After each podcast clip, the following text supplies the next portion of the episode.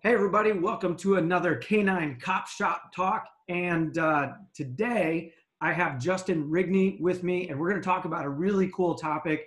Um, Justin and I, we have actually spoken on the phone about this, and that's when we both decided, hey, man, this is a great topic to talk about on video. Um, so, Justin, thank you for joining us today. We really appreciate you being on the air with us. My pleasure, man. I'm honored to be here with you. Thank you. So, for those of you that don't know who Justin is, he is the owner of Canine Services Unlimited. And then, Justin, I'm going to let you tell all our viewers a little bit more about yourself and, and kind of your knowledge base and, and why they should maybe take heed at some of the comments that you, you talk about.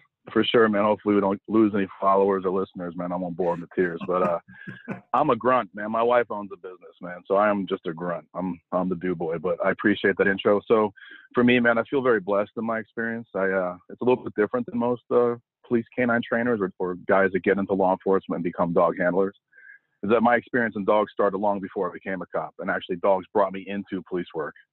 I grew up in the Northeast, and I was born in New York, but raised mostly in Connecticut. And at that point in time, um, going back in the early 90s, uh, the New England region for IPO or Schutzhund back then was a, was a powerhouse. It's a very talented trainer. So my very first introduction to dogs was a, was a very dear friend of mine still, still today, a guy named Chris Byrne, uh, Canine One or Stonehill Kennels up in, uh, it's uh, Goshen, Connecticut. Now it used to be in Stamford, Connecticut, but he was my very first introduction into dogs and dog training very blessed with that experience where my very first day I was running a guard dog service, man. So, hmm. you know, dropping off dogs in a uh, in a guard dog lot, you know, picking them up at night before, you know, or dropping them off at night before the business closed. So, you know, from pet training to decoying to scent detection to tracking, you know, I got a very good introduction to the dog world from Chris. Everything from kennel management, first aid, you name it. So, from then I met a guy named John Rodriguez, who was the uh, the president of the Connecticut uh, Working Dog Association, IPO Club, Powerhouse. Very, very strong dogs back then. I just got done playing a little pro baseball once upon a time, so I was still a little bit of an athlete. They put me in the sleeve and the suit right away. And uh, coincidentally enough, the same uh, one of the directors, the, training directors, was a guy named Bill Scribner, who was a cop and also ran the Connecticut Police Working Dog Association. So they threw me in the suit. I was decoying for some training and doing NAPWDA certifications, and uh, got the hook, man. I was I caught the bug very early. Wanted to be a cop. Um, that opportunity presented itself down in South Florida. I moved down there um, late in 2000.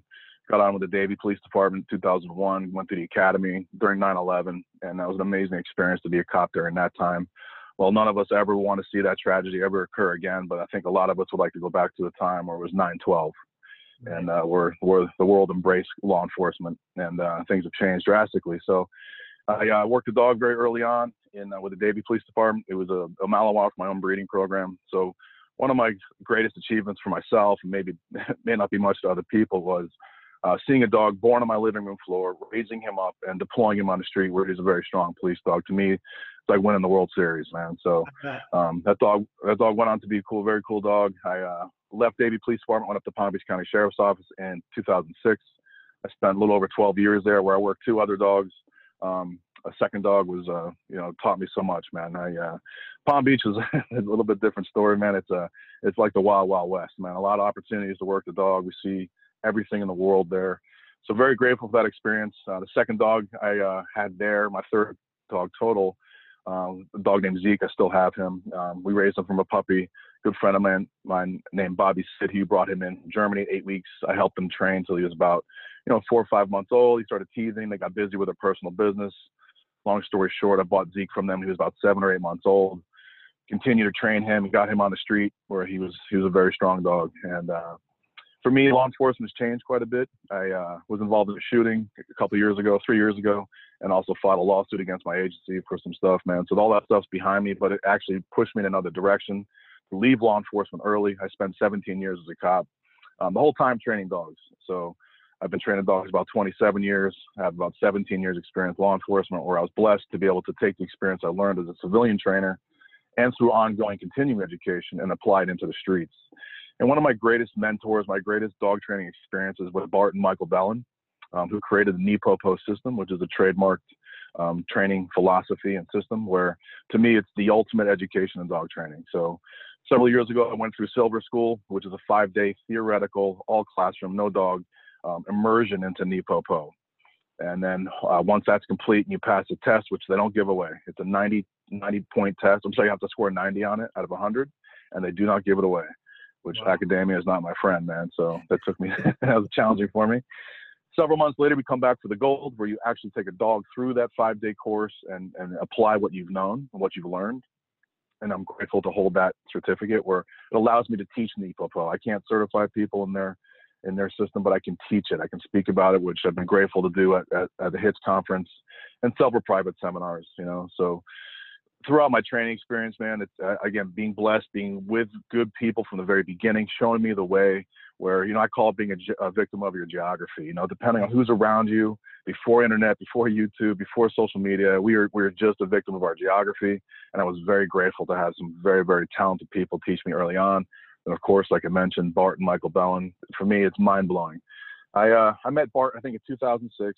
I trained with him for about you know 10 years before. I think I think 2015 is when I went through silver, and bro, I couldn't wrap my head around it, man. It took me a long time. It took me several years of digesting it and applying it before I was comfortable speaking about it, man. So, it and again, I have I have the bug. You know, it's a never-ending learning. Never, it's an infinite learning curve for me. So I am uh, always out there pursuing more knowledge. I'm, I'm blessed to be able to speak about some things that I know you know, teaching seminars around the country and uh, teaching law enforcement. We, you know, I uh, moved up to Tennessee a couple of years ago, and uh, we continue with Canine Service Unlimited. My very dear friend and business partner, Mike Lilly, retired from the Henry County Sheriff's Office several years, or actually, it's about, about a year now. Uh, he came up, uh, and we've you know, we're blessed with work, and we continue to do a lot of pet training, and as well as doing police dog classes as well.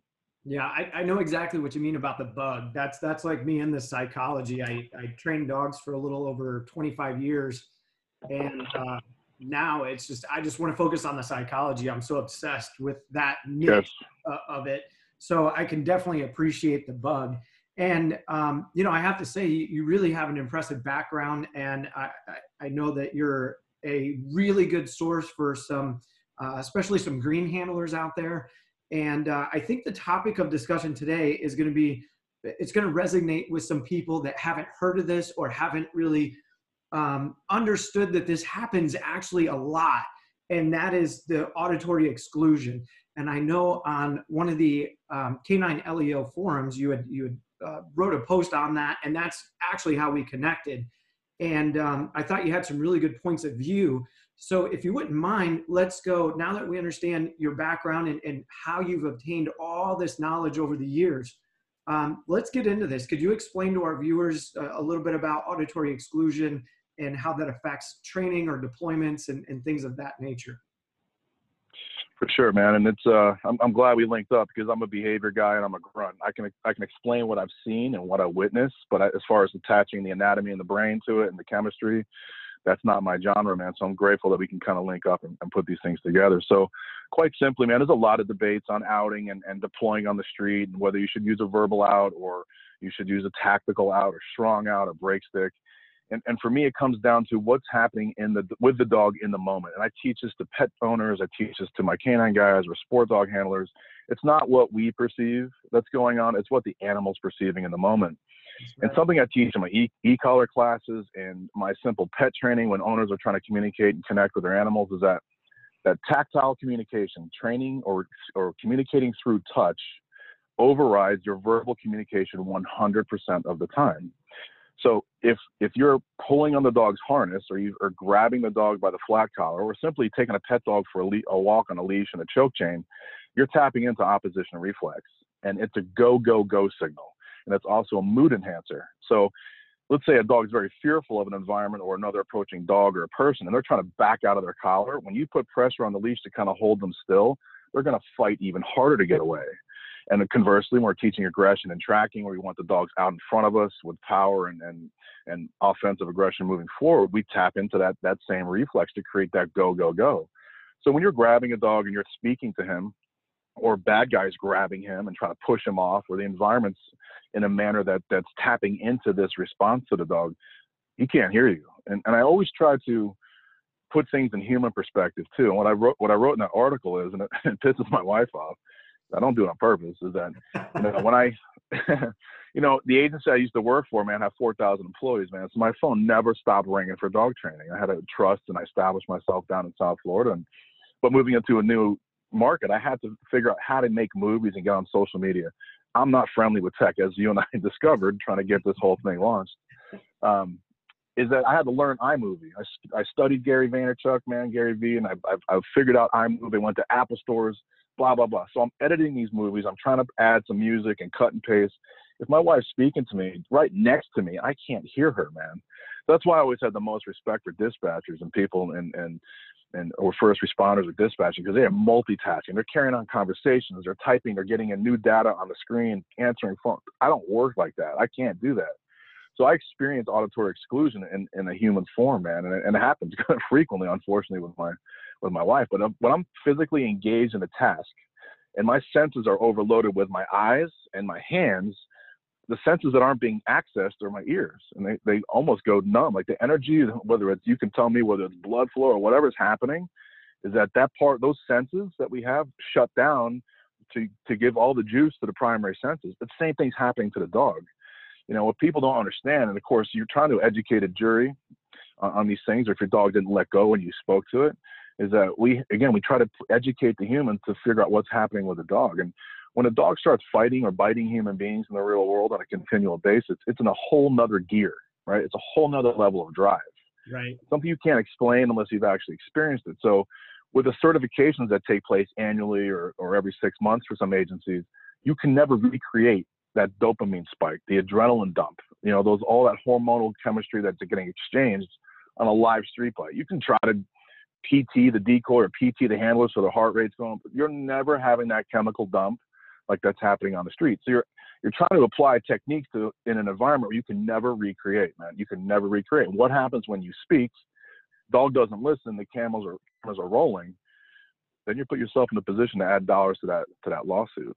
Sure. Sure. Well, and one of the things that I want the viewers to understand is being that I'm a science geek, I kind of want to break that down if if you don't mind if I take a few minutes to break that down in scientific terms. Is that cool with you? Absolutely, man. Absolutely. Okay, and I've been teaching this for roughly about oh 15 years. But it has to do with a, a portion of the brain and that's the thalamus, which is it's very small and there's actually two lobes to it and the thalamus is responsible for sensory information. So hearing, sight, touch, pain, smell, so on and so forth. But it has that secondary function of allowing an animal to selectively focus and concentrate on only one thing at a time. Now we kind of fall under the animal spectrum, even though we're just, you know, we're, we're smarter and we're more elevated, but we still have those uh, subconscious things that take place. So specifically, um, I, I, took some notes right out of my psychology book and from a few other uh, sources. But the thalamus works to send neural transmissions to the brain for the regulation of uh, circadian rhythm in order to suppress body uh, the body's response to sensations such as sound during sleep which i thought when i read that i thought well that makes sense your body needs sleep so it's a, it's a it's a primitive reward to, to equal survival. You have to, your conscious mind has to rest. And the thalamus is making it so sounds don't wake you up. Now, some do, and you can condition the brain to overcome that, which we'll talk about in a second, because I'm curious how you condition a dog to respond to the best of a trainer's ability. Um, we'll get to that in a second. But the thalamus also regulates the uh, functionality of higher cognitive functions also. So th- this tiny little piece of the brain has such a massive response. Um, and two more points, and then uh, I'll end this. It says uh, it goes on. It says additionally, it is the cent- it is central to the process of impulse inhibition. So damage to this pathway manifests in attention deficit disorder as well. Be it, you know, having the inability to only focus on one thing at a time and the leading cause of damage is lack of oxygen to the brain, which. I thought was interesting. And so they say yeah. damage to the thalamus can actually um, affect impulse inhibition, which could be what we're, we're seeing in some cases where you know you got these high drive dogs. I've literally seen handlers choke the dog so much that when the dog released and they let go and the dog had that flood of blood, the dog started, you know, it looked like the dog was about ready to pass out. Well, that's no sure. different. You put a rear naked choke on somebody and expect them not to wobble a little bit. And the last point that I want to bring up from these writings is this the thalamus allows for the filtering out of information that is rendered insignificant, enabling an individual to focus their attention on specific target or task interest. Bam, right there. So, this is right out of the psychology books and the anatomy books. And what you just described, you just heard it, folks. what trainers like Justin and other trainers who understand this auditory exclusion, it's been proven scientifically, and I just read it to you. So the question is, what do you do when you see your dog having this phenomenon happen more than not? So, so what are some techniques that you can give our viewers to kind of combat this to a level? I agree with you. In a real life deployment, you've got all these you got adrenaline from sometimes five, six police officers that are on scene. You've got the suspect uh, adrenaline and their behaviors, especially if they're on like PCP or something like that, where they're not really feeling pain. They're fighting yep. harder, so the dog's fighting harder. Um, so yeah, besides that, because I think people are going to struggle with that no matter what if they have a, a really high drive dog. Um, what are some suggestions that you could have for our, our viewers on on some training techniques that can help with this? Well, I think if the dog is in mid auditory exclusion, I think the spoken word is irrelevant, man. So it goes back to what I was saying before about tactile communication being the necessity. So there's several ways to, to implement that. And, and in my world, I always, my dogs were, you know, apprehending bad guys. It was normally a close quarter combat situation. You know, we didn't deploy dogs in the cars, you know, I, I actually have, but it wasn't like our protocol to send the dog from a distance to do an extraction we would gas the shit out of the car and wait till they came out. I mean, they're coming out at some point if the car is immobile. So there's some guys out west that, that spoke on that uh, that topic that were you know, super experienced, super talented dudes that, that work in different environments, man. So, you know, I had a couple running hits in my career, but I was up on top of the guy eventually to make contact with the dog. So in my world, close quarter combat, we were there in close proximity to the dog. So there's a couple tools that I always had my guys prepared to utilize, and that is one is the break stick, um, which became you know popular in law enforcement circles several years ago. Um, always the pit bull guys were always about it. They were more of a, a pry bar that they would use, mm-hmm. and uh, so that's one very very effective tool. And we don't even speak to the dog. We walk up, we secure the dog, we implement the break stick in the way that it's supposed to function, and most, I mean, 99.9% of the dogs they're instantaneously removed. Now, if there's sloppy handling or the, the bad guy tries to kick as soon as they're out, there's factors of why the dog may regrip. But as a whole, it's a very clean and fast, effective technique. Uh, my last patrol dog was um, was pretty easy to remove with a dominant dog collar, which is very similar in the way it's shaped and designed like a choker. Yet it's got a separate clasp that allows you to uh, specifically fit it to your dog's measurements. So there's several companies that provide those. So where it sits is right underneath the jaw at all times. So I had my guys put a little D ring into the hook so they could find it in you know just a finger with a little pressure. That's very effective for a lot of dogs too. Some dogs build up a tolerance to that, so it's it's a very fast, effective way. Now the other option too is electronics. So depending on the system that you're utilizing, I speak about this a lot in in my e-collar classes. That there's companies that distribute equipment that delivers a contracting stimulation, where it's actually grabbing muscle, right? Mm-hmm. Just like mm-hmm. you've been to the physical therapist, you get the little TENS pads that go on, they contract and detract, allows you to get blood flow and send a message to the brain there's no pain, but also manipulate muscle without moving a joint that's injured, blah, blah, blah. So it's that contracting stimulation. The problem with that is if dog training 101 yesteryear says that you must put your equipment high and tight right underneath the chin. Well, that, that network of nerves and muscles underneath the chin, you know, close and open the jaw. So if you look at my forearm, like the muscles underneath close the hand, the muscles up top open.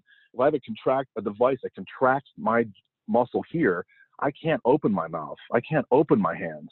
The same thing for the dog. If they're feeling that sensation around their neck, you may be saying out, out, out, or los, or whatever your verbiage is, but the tactile communication, the tactile signal is bite harder. It's mm-hmm. closing the jaw. And again, that overrides your verbal. So for me, the, the best system in the world is the Martin system that delivers an activating stim that activates muscle, doesn't grab it. And, and of course, when you grab a dog's muscle, it clouds the brain as far as what the information they're trying to, to figure out, how to defeat the contraction. Is it to let go? Is it to go to place? Is it to heel? Whatever the behavior may be, they receive that contracting stimulation. The brain says, boop, shut off. Let me deal with the contraction instead of thinking. Of course, you can counter condition that with momentary stimulation, tap, tap, tap versus continuous.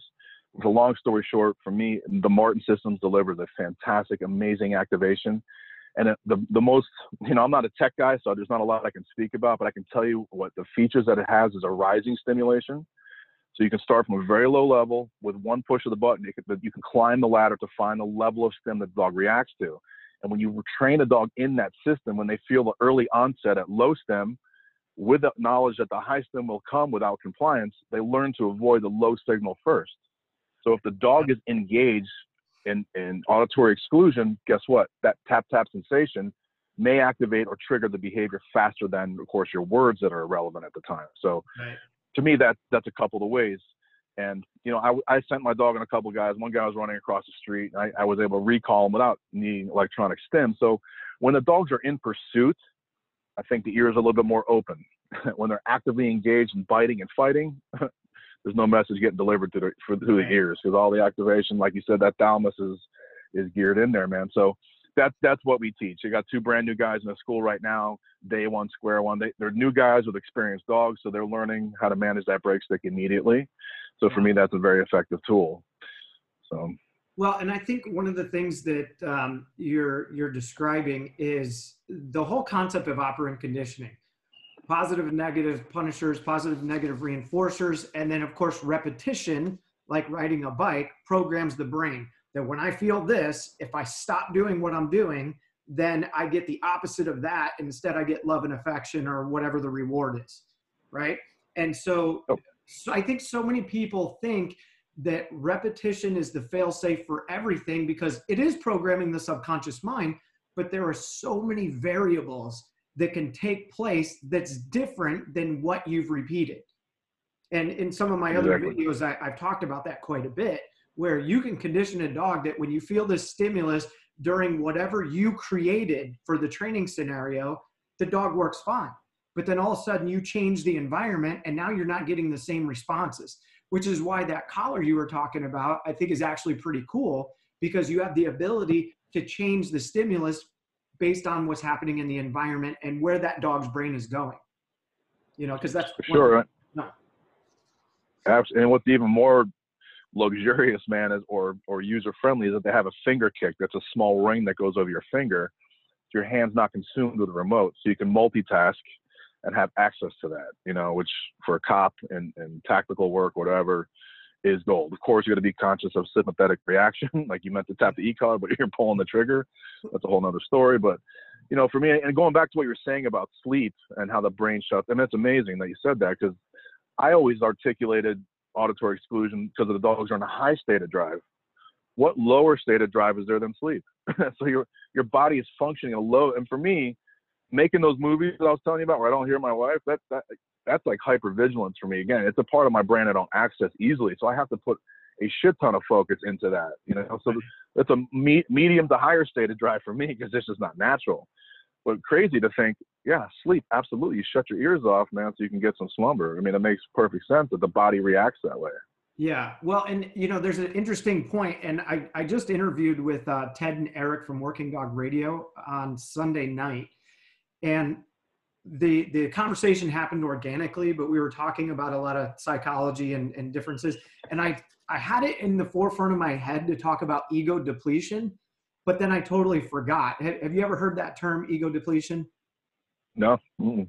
Okay, so ego depletion is the the conscious mind getting tired you ever work like a really long shift or you had a super busy day where you had to focus and consciously think about things all day long and then you're just exhausted and all you want to do yep. is sit on the couch and veg out and you don't want to think about anything yep. that's called ego depletion well they've done uh, they, there was a Klunger wrote in 2017 he's a science i believe he's a scientist or he could be a writer um, but that's who i cited um, because i read it and he was the author but um, they conducted studies in 2010 and 2017, and ego depletion, which is res- the, the ego portion, is also responsible, or the conscious mind is responsible for discipline.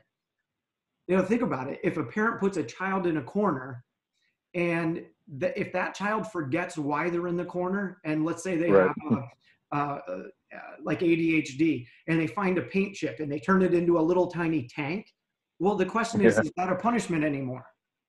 Right. The answer is no, because they totally forgot why they were there and they're making a good experience about being there. But right. so you you have to exercise discipline or you have to you have to access the create the creative portion of the conscious mind in order to have discipline. Well, we found out that's true in dogs. That if for a dog to be disciplined, they have to be consciously focused on the task at hand.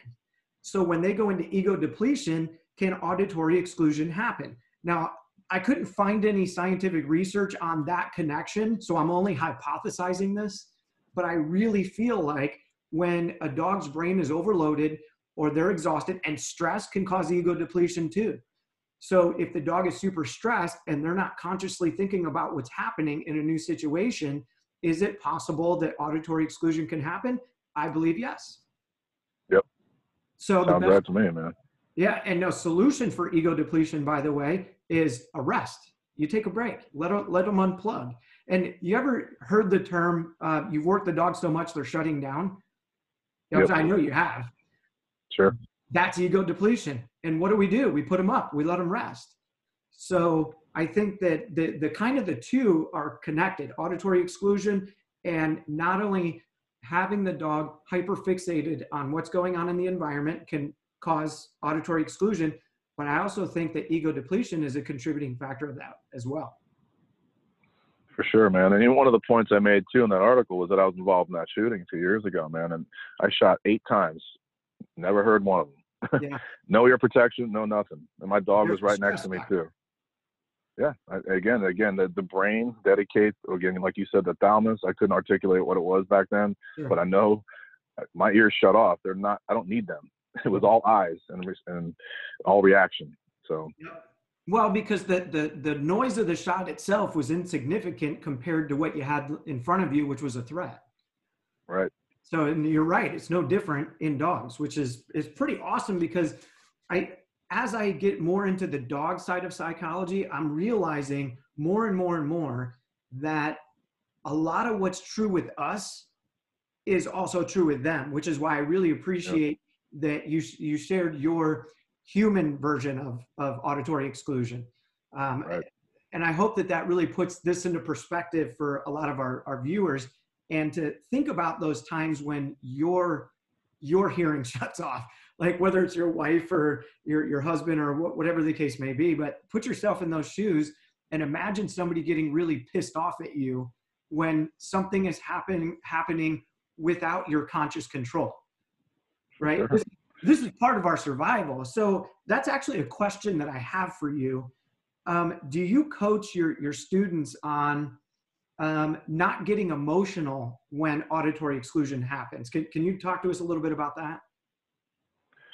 Yeah, for sure. So it's not maybe something like a class or a block of education on that, but what I think comes with the, the, understanding of what's happening in front of them and the mechanics to overcome it gives them that comfort and something to rely on. Once once somebody's armed with the tools and the knowledge to effectively, you know, obtain a skill or get a technique in line that's effective, that emotional aspect hopefully doesn't come into play. Now, of course, you can't train for every scenario and recreate every environment, but you know, a lot of there's common denominators. You know, you have to get engaged with your dog. You have to utilize the tools to get them removed. And once you understand that, and and I think a lot of guys are going to start speaking less and less and less to their dogs on the street you know, because they know it's why put yourself in that position. That was kind of my perspective. Again, in my environment where most apprehensions took place in close quarters, where I'm hands on with a bad guy and my dog, is that why speak? Because I know he can't hear me. And you got sirens, you got cops, you got bad guys screaming, you got all kinds of environmental stuff going on. Why even speak? Because you know you're going to add zeros to that lawsuit. Over the more you speak and the less the dog does, especially if you're trying to do a, a tactical out on a flat collar, your choke chain drop down by his shoulders and it's just making him bite harder. Like educating my people on why that tactile communication is working against them and how to combat it gives them that comfort. So hopefully they don't have that emotional spike in the moment of it, you know? So mm-hmm. it's, it's for me, it's why speak? Don't, you yeah. know? Well, and that's, that's actually a really good point because that's something that I've been teaching for quite a few years is that if we believe that the dog is doing something intentionally, like for example, if a dog is in auditory exclusion and the, the handler believes that the dog is just being rebellious, well, then that's going to trigger anger. And when you treat a dog with anger, some dogs fight harder. Some dogs mm-hmm. shut down. Some dogs yep. eventually don't want to work because mom and dad's always pissed. That's called learned helplessness. You exactly. know, so I think that's an important point that that you're you're talking about is to keep your emotions in check. And as you said it, you said it very well that educating people that this is something that just happens automatically. Just don't worry about it just do right. the techniques that you're talking about or that their trainer is, is teaching them. Um, but I really like that approach of, of if you know that this is a reality, stop talking to your dog. And I also like how you bring up the repercussions in, in court for yelling and screaming and all this other stuff if the dog is hyper fixated. And, and also in, in my power biting system, I use those things as cues for the dog to bite harder mm-hmm. you know, because that can be overwhelming for a dog. So the things that you're talking about, like a strong dog, anger is going to make him angrier. You know what I mean? And yeah. if there's pack conflict, it's going to enhance that pack conflict. But in my power biting system, I, I create an environment where getting kicked, getting punched, getting screamed at, background noise, they're not distractions that we hope the dog goes through a genetic roller coaster ride and hangs in there. I actually have a system that makes them push and bite harder under that level of distraction and something that one of the greatest components for me of NePoPo is preparing dogs for that that threshold of of being kicked, being punched, but also when corrected by the handler, it doesn't crush them. I want the corrections to be an activator into the target behavior and there's a there's a system for preparing that you know for the for the dogs as babies as young dogs growing up. So they're they're hardened to that. But a lot of it comes down to the clarity of your communication system and your training for sure. Absolutely. so there's there's a ton of factors. And, and and you know one of the my main objectives with writing that article is that I, I teach a lot. I travel a lot. I train with a lot of canine guys and some of them are, have cases that are take years to get to court. And I'm hoping that this reaches the ears of some of those folks that it's never the, the the the deployment of getting the dog out of the car that gets scrutinized. It's not sending your dog in the bag out to get scrutinized. It's the amount of time that the dog's on the bite. Right. So if you're face if you're facing that, right? Let's say you gave 10 out commands. It's on camera. It took two minutes. You know, is a dog and it, it, they call it a training problem, right? Or they call it a, a handler problem, whatever they want to call it again, you're trying to recreate something you cannot do in training. So hopefully that this will arm some of the handlers or some of the agencies that are facing litigation to explain why that happened. Maybe they won't lose some, you know, maybe the dollar signs are what they are, but as far as punishing the cop or punishing the dog, this is we're explaining to them. You are explaining the anatomy and the chemistry. I'm explaining what's happening in the street. And all we can try to hope that it reaches the ears of some decision makers and people that may be facing this situation to help them out. Yeah, absolutely. Well, and I think that that's a, a really good mission too. And, and that's why I'm so passionate about this. This, this is why I, uh, over the last few months, I've really been reaching out to people like yourself to say, Hey, look, you know, I'm not, I'm not trying to prove anybody right or wrong per se.